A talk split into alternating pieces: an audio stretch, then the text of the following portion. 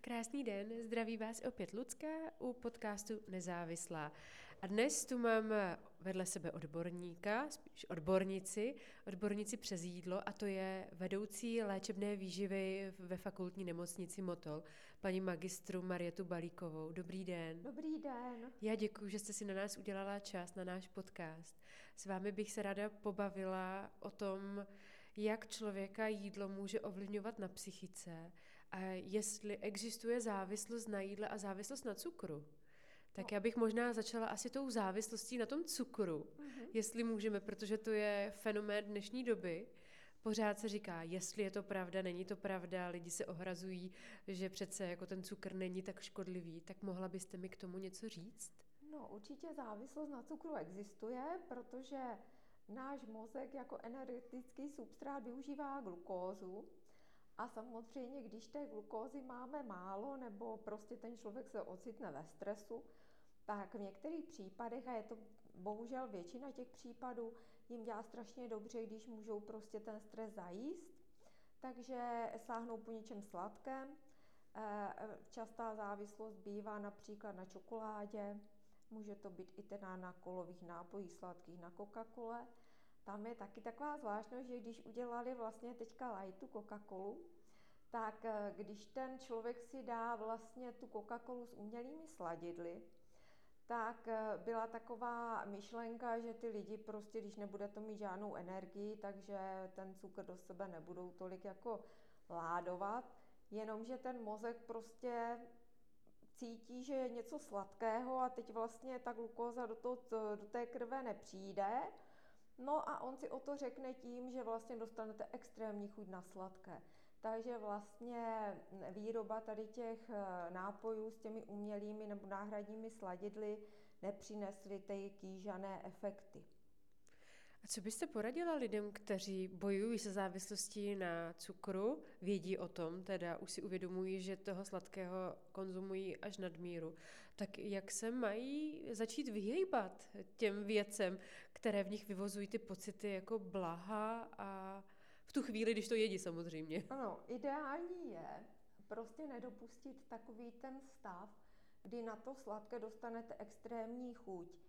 Většinou to bývá tak, že vlastně eh, ta naše uspěchaná doba vede k tomu, že nesnídáme moc, eh, většinou pak třeba nesvačíme, Eh, oběd je takové rychlosti, nebo u oběda ještě člověk má takovou tu myšlenku dobrou, že si dá ten salát s tím kuřecím masem, ani dressing si tam nedá, jenomže kolem čtvrté hodiny dostanete tak extrémní hlad, že pak teda vydržet to je eh, nadlidský úkol.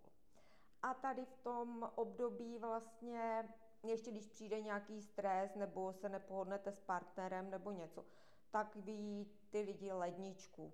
Nejlepší pak je ještě k tomu to, že si dají alkohol a ztrácí úplně zábrany. Ona stačí sklenička a ztrácí ten člověk úplně zábrany. A extrémně se nají. A i byť konzumuje tady ten člověk eh, podle doporučení například polovinu doporučené dávky, tak stejně přibírá, protože to tělo tři čtvrtě dne hladoví a pak uloží úplně všechno. Hmm. Takže ideální je, abychom se teda zbavili té závislosti, každopádně musíme s tím pomalu. Ideálně, co domů nekoupím, to nesním. Takže si to nekoupit. Další věc je jíst pravidelně a zařazovat opravdu dostatek vlákniny, která působí takový ten citivý pocit.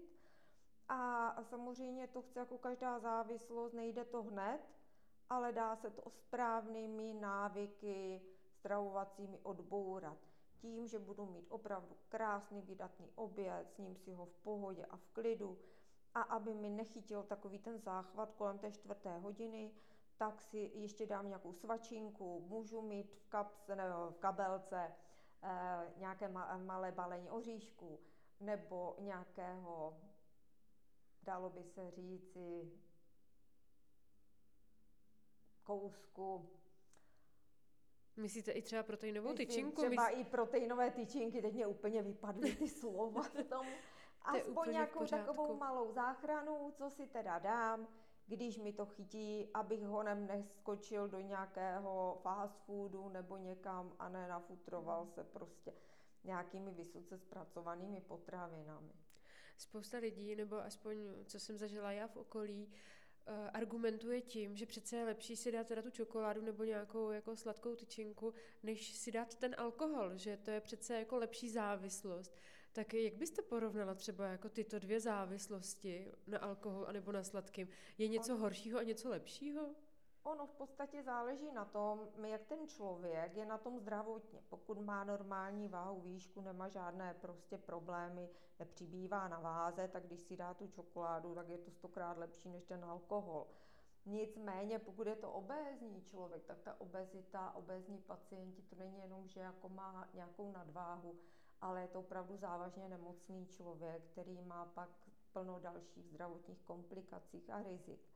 A tam je třeba v podstatě ta čokoláda ten alkohol na stejné úrovni, protože vás zabíjí v podstatě obojí.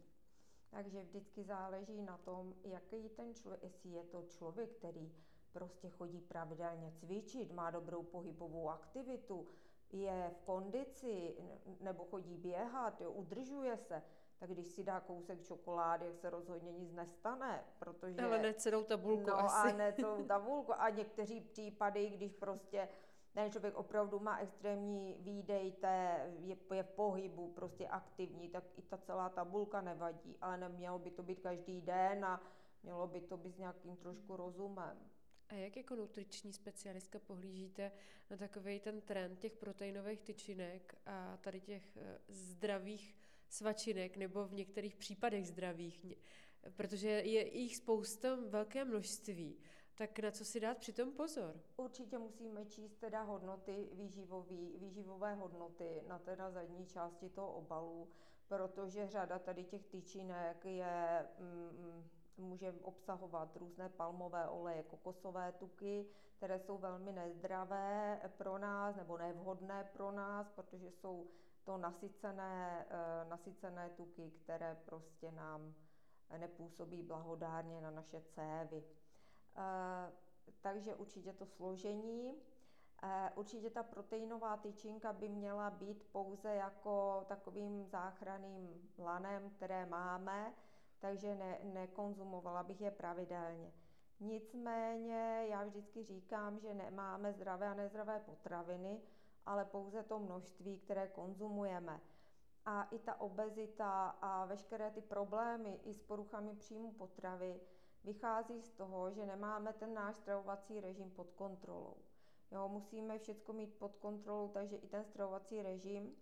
Takže jde o to, abychom konzumovali v podstatě všechno, ale v rozumné míře a uměli vlastně s tím svým no, energetickým doporučením nebo životním stylem, jaký vedeme, tak zacházet. Že? Takže když budu sedět celý den na židli v kanceláři, odvezu se do práce autem a z práce se autem přijedu, tak budu mít rozhodně mnohem menší energetický příjem, než ten, který vlastně přijede do práce na kole, pak je celý den pohybu, například zdravotní sestřička, a pak vlastně jde ještě si zacvičit, tak ta si klidně může dovolit mnohem víc. A to je prostě potřeba jako v prevenci těm lidem vysvětlovat, protože ty extrémní nutriční doporučení, že si někdo řekne, teď s tím zatočím a začne teda extrémně měnit svoje návyky, případně začne zařazovat ať už nějaké krabičkové diety nebo různé koktejlové formule, tak má to ten efekt na ten měsíc, dva, že ty pacienti nebo ty lidi opravdu zhubnou 10-15 kg, ale dlouhodobě je to neudržitelný stav, takže oni se stejně musí vrátit tomu normálnímu způsobu nebo k tomu běžnému. A pak začne vlastně takový to, že ty lidi jsou vyhladovělí a teďka e, začnou pomalinku povolovat, povolovat a už během 14 dnů začnou přejídat, protože začnou samozřejmě navyšovat tu energii a pak e, ten jojo efekt je obrovský, takže oni z 15 kg, co zhubli během měsíce, se přiberou 20, 25. Jak jste i zmínila vlastně ty poruchy příjmu potravy, tady přímo v Motole máte i psychiatrickou kliniku, mm. kde léčí holky i kluky jakoby z anorexí i z bulími. Já jsem se tam sama léčila před 20 lety mm. a právě mě by uh, vlastně zajímalo, protože já těch 20 let, co jsem se, nebo před těma 20 lety, co jsem se léčila, vlastně si pokládám otázku, jak je vlastně, jako, eh, jak správně jíst, nebo jaký je úplně normální jíst, protože mně přijde, že každý k tomu má úplně jiný přístup. Někdo vám řekne, musíte si dát velkou snídani, ale pak už postupně odebírejte. Někdo vám řekne vůbec nevečeř, nebo k večeři si můžeš dát, co chceš, ale nesmíš jíst přes spaním. Tak jak to vlastně jako podle vás má a... jako tak normálně vypadat u člověka, který má nějaký normální jakoby výdej a, a příjem kalorický? No, určitě normálně musím poslouchat hlas svého těla, že jo? A ideální by bylo, kdybychom na tom vůbec nepřemýšleli. Je to prostě normálně, jako jak už o tom začne člověk nějak extrémně hloubat a přemýšlet, tak už je vidět, že něco není úplně správně, že jo? Protože ten člověk musí jíst, tak jako musí teda do auta benzín a jelo. Takže ideální je prostě poslouchat to svoje tělo. Ono vám řekne, že jo, že eh, vy, vy víte sami jako v podvědomí, že už mám teďka dost, už prostě bych jako nemusel jíst, ale stejně ještě tamhle něco dobnu, tamhle něco dobnu. Je to prostě soubor všech možných zlozvyků spíš. Kdybychom jedli opravdu takové ty potraviny, které mají ten vysoký sítivý efekt, takové ty potraviny jako přirozené, a tak by, tak by určitě těch problémů bylo méně, ale ty vysoce zpracované potraviny, které vlastně obsahují takové ty eh, soli a koření, které navozují nám takovou tu chuť, dej si ještě dej si, tak to je právě ten kámen toho úrazu. Jo. Ty přirozené potraviny z přirozených zdrojů v podstatě to nemají. Že jo. Takže myslíte třeba i ve fast foodech, že tam přidávají schválně jakoby no, nějaké je... ingredience, aby se na tom vytvořila ta závislost? Mm, no určitě, to je prostě takové, eh, ono to obsahuje takové speciální koření a, a je to vlastně dochucené a tím pádem, eh, tím pádem na tom vzniká ta závislost. A když si ještě vezmete, že normálně, kdybyste si měla dát ten celý kyblík těch kuřat, kdybyste si to udělala doma, smažené kuře s bramborovou kaší, tak člověk sní jeden kousek s tou kaší a třeba se salátem a má toho akorát. Ale tady vlastně, jako no je to prostě naspídovaný všemi možnými těmi dochucovadly a emulgátory, tak to vyvozuje tu chuť, že sníte ten kyblík, do toho máte pět omáček, tučných, že jo. A teď ty hranolky taky, oni vlastně, když budete skonzumovat hranolky samotné, tak sníte prostě trošku. A když si k tomu dáte kečup, nebo si k tomu dáte majolku, nebo tatárku, tak prostě to bezedné. Můžete snít extrémní množství, protože ten tuk vlastně nám dává takový ten pocit blahodárnosti, nemá žádný sítivý efekt, ale má obrovské ty chuťové věmy nám podporuje a obecně všechno, co je tučnější, je dobré. To je pravda. No? A teď si, a ještě to má teda ty fázu, nejenom, že teda e, samozřejmě jako to podporuje takovou tu chuť, že ty lidi to mají rádi, chutná nám to, ale další věc je, že e, normální běžný člověk, který má jako takové nějaké sedavé zam, nemá nějaký extrémní výdej, tak má doporučení tuku na den 50 až 60 gramů. A když si zvážíte to množství, a to je i volný tuk, i tuk, který je obsažený v potravinách. A když by jsem dala příklad, že namažete krajíc normální vrstvou másla, tak je to zhruba 20 gramů. A na to, když si dáte 8 deka eh, eh, suchého salámu, tak už je to 30 gramů. Takže někteří jsou schopni dát to už na tu snídani, aniž by vám to vůbec nějakým způsobem napadlo, že už je to moc. Jo, protože málo kdo si umí představit, a máte nějaké doporučení, ale málo kdo si umí představit v tom doporučení pak konkrétní to množství. Takže já si ani nemyslím, že by bylo ta obezita a tady ty všechny problémy způsobený cukrem, určitě z části ano, ale z větší části to má na, na, na starosti tuk, mm-hmm. kterého konzumujeme v podstatě třikrát, čtyřikrát tolik, než je doporučení.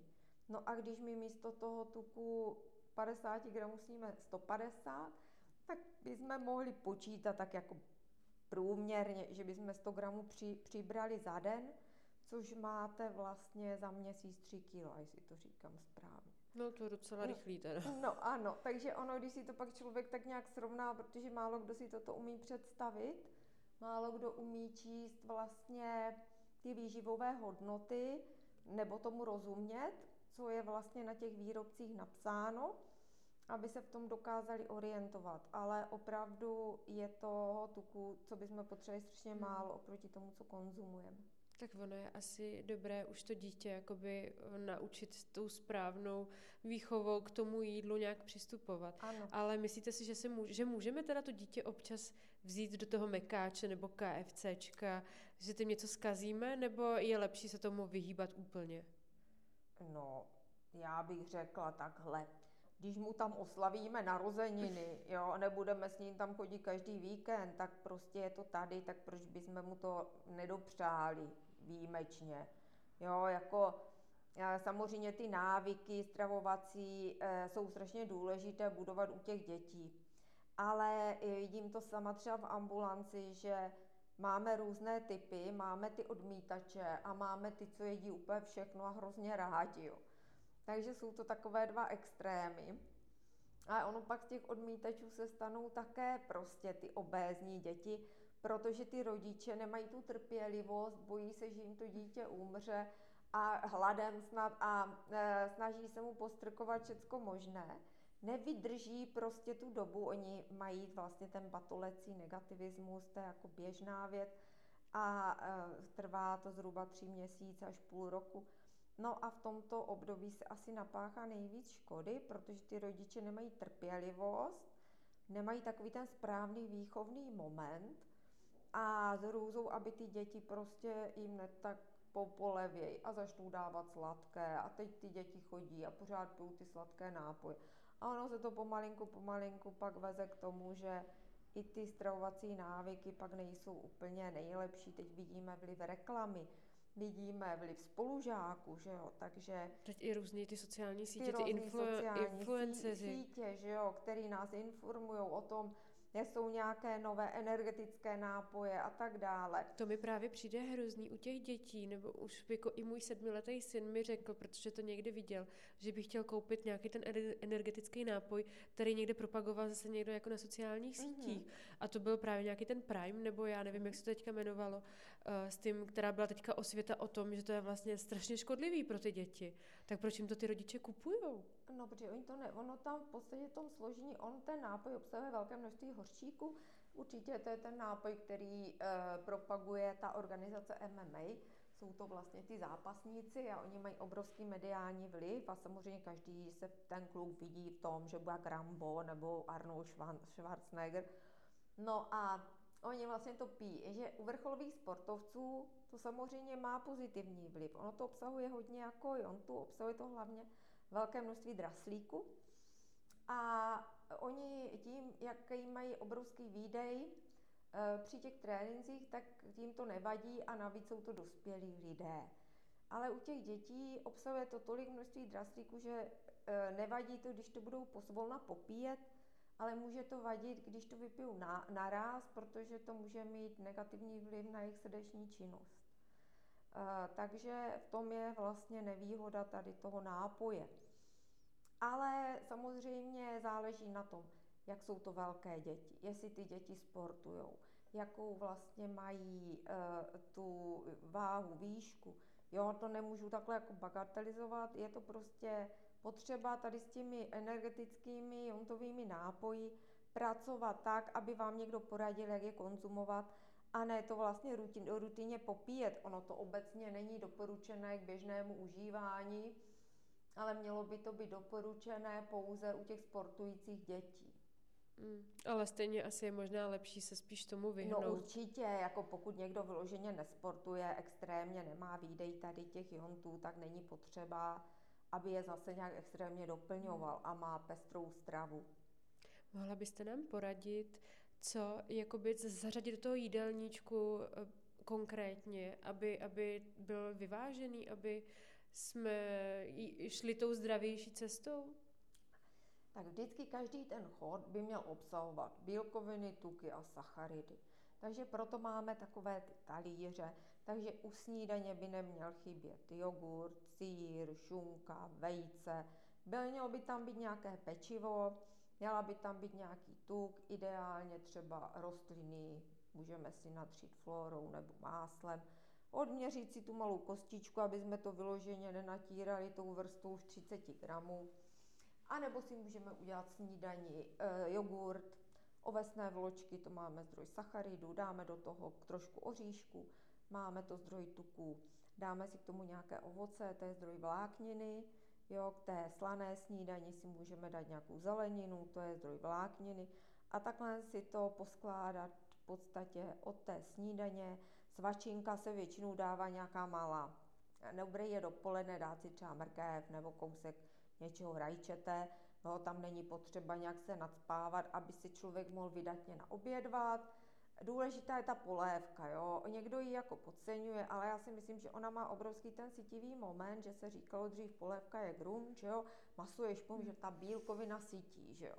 Takže pak si dát kus nějakého dobrého masa, ideálně líbového, že jo, protože jak už dáte prorostlý, tak už to tam taky ty tuky nedáte. Pak přílohu, eh, do toho eh, k tomu zeleninu, jo, aby ta jsme tam měli zase zdroj té vlákniny, takže zase máme tam zdroj bílkoviny v mase, máme tam e, tu přílohu, to je zdroj sacharidů. Samozřejmě to maso obsahuje i tuky, takže už to nemusíme nějak řešit ty tuky. A vždycky nějaký salát k tomu, aby jsme měli i ten zdroj vlákniny. A tak můžeme pokračovat až do, do toho, do tátu sváču odpolední teda, aby jsme to uzavřeli. Ideálně dát si třeba nějaký zakysaný mléčný nápoj. Tomu si můžeme dát kousek, třeba jenom půlku nějakého celozného rohlíku. Jde o to, aby jsme se trošku zasytili, aby nás nepřepadl večer takový ten obrovský uh, velčí hlad. A večeři si dát lehčí nějakou. Ale zase tam musí být ta bílkovina, aby jsme nedostali hlav 10. A zase tam musí být nějaká ta zelenina. A to můžeme udělat na slonu i na sladko, tu večeři. Nemusíme dělat to ke snídani, můžeme si udělat jogurt s nějakýma vločkama, s těma ořechama a do toho můžeme dát třeba trošku těch rozinek, aby to bylo trošku sladký, aby se člověk tak nějak příjemně večer najedl. A pokud by to teda nevydržel, tak si může samozřejmě nakrájet zeleninu na talíř, nachystat si to. Má to význam obrovský, že když si to nachystáte, ty mrkve a to rajče, teď vás přepadne nějaká chuť, tak nejenom, že teda nesmíte mít nakoupený plný bar hranolek, teda hranolek, brambůrek a oříšku a to prostě člověk ví, že to tam je, a teď vám to v té hlavě šrotuje, běž si vzít jenom trošku a to nesníte. Vždycky i ty, bra, hran, eh, i ty brambůrky smažený mají takový ten potenciál, že musíte sníst celý No, já to třeba mám u pistácí, no, já musím loupat těch, pořád, ano, to je, já proto to jako nechci vůbec ano, takže v dosahu. ideálně to nekupovat moc, ani pro případ, kdyby bylo nevím co, takže on na to třeba večer dostanete chuť a když to doma není, tak to prostě nesníte, že? A jak dlouho před spaním by člověk měl, nebo eh, jaký, jaký tam má být, jaká tam má být prodleva, ta časová mezi spánkem a posledním jídlem? Ono, prosím vás, každý udává nějaké jiné hodnoty. Ideálně je to podle člověka. Obecně by se dalo říci, že pokud vy se na noc přejíte, tak nebude ten kvá, spánek kvalitní. Protože když se přejíte, tak to spaní stojí za prd. Takže lepší je prostě jíst tak dvě hodinky před tím spánkem ne takové ideální, jo. Ale kdo to nevydrží, tak klidně si ještě hodinku před tím spánkem může něco lehkého dát. Uh, takže a on vlastně i ten spánek pak má obrovský vliv na to, jak budeme druhý den jíst, jo. Protože ten spánek s tím také souvisí. Vy, když právě budete nevyspaná, tak to tělo potřebuje tu energii někde nabrat. Takže ten mozek bude dávat neustále nějaké signály, že má hlad, jo. Takže když člověk přijde z flámu a spí dvě, tři hodinky, tak druhý den nejenom, že teda je mu blbě, ale pak by snědl, on, pak ta kocovina jako přejde.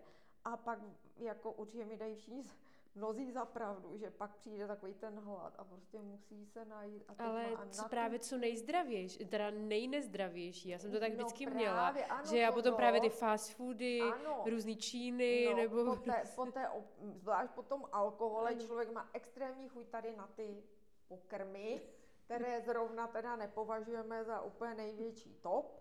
A nedal by si třeba misku zeleniny, že jo? No, to, to vůbec. prostě vůbec, ani k tomu ale takže ono je to takový všecko propojený, že vlastně jak se bavíme o tom stravování, tak k tomu patří teda spánek, patří k tomu ta psychika, patří k tomu teda to jídlo a ty všechny zlozvyky, že jo, co máme.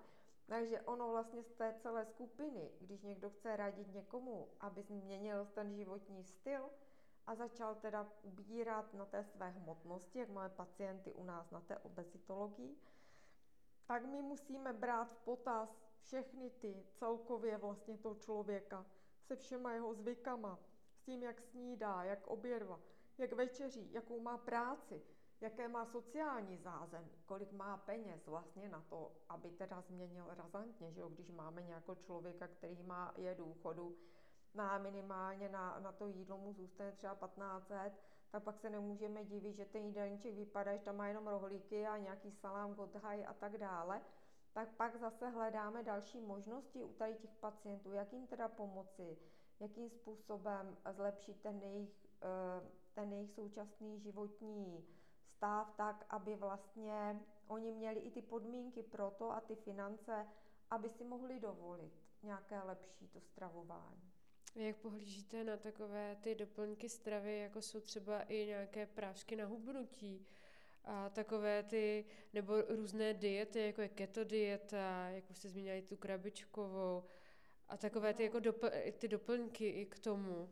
Já si myslím, že uh, ty uh, extrémní dietní různý režimy a postupy, ať už je to ta keto diet, tak uh, je to teda, ono to funguje, ti, ti lidi zhubnou, ale protože ta dieta není vyvážená, jo, minimálně není vyvážená v tom, že neobsahuje vlákninu, neobsahuje obsahuje mm, extrémně málo množství cukru. A to naše tělo Eh, pokud má teda eh, množství sacharidů v potravě pod 100 eh, gramů na den, tak je to prostě nezdravý, nesprávný. A to tělo vlastně potřebuje ty sacharidy už jenom proto, že ta prospěšná vláknina nám příznivě funguje na to naše střevo a na to vyprazňování. Takže oni potom, ti pacienti, kteří pijí ty koktejly a Eh, různé ty eh, instantní pokrmy, tak jim chybí vlastně ta vláknina a mají extrémní zácpy. A k tomu, aby je neměli, musí popíjet různou laktulózu a to nepříznivně působí na ten náš střevní mikrobiom a už jsme v takovém tom začarovaném kruhu, takže se nám začne snižovat imunita, chytneme pak všechno, takže to si myslím, že moc dobré není.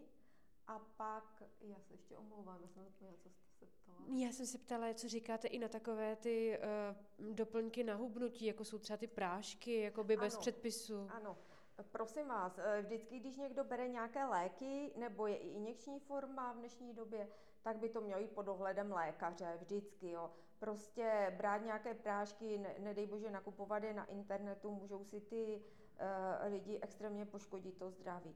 Dneska ty prášky na hubnutí existují a lékař je může napsat.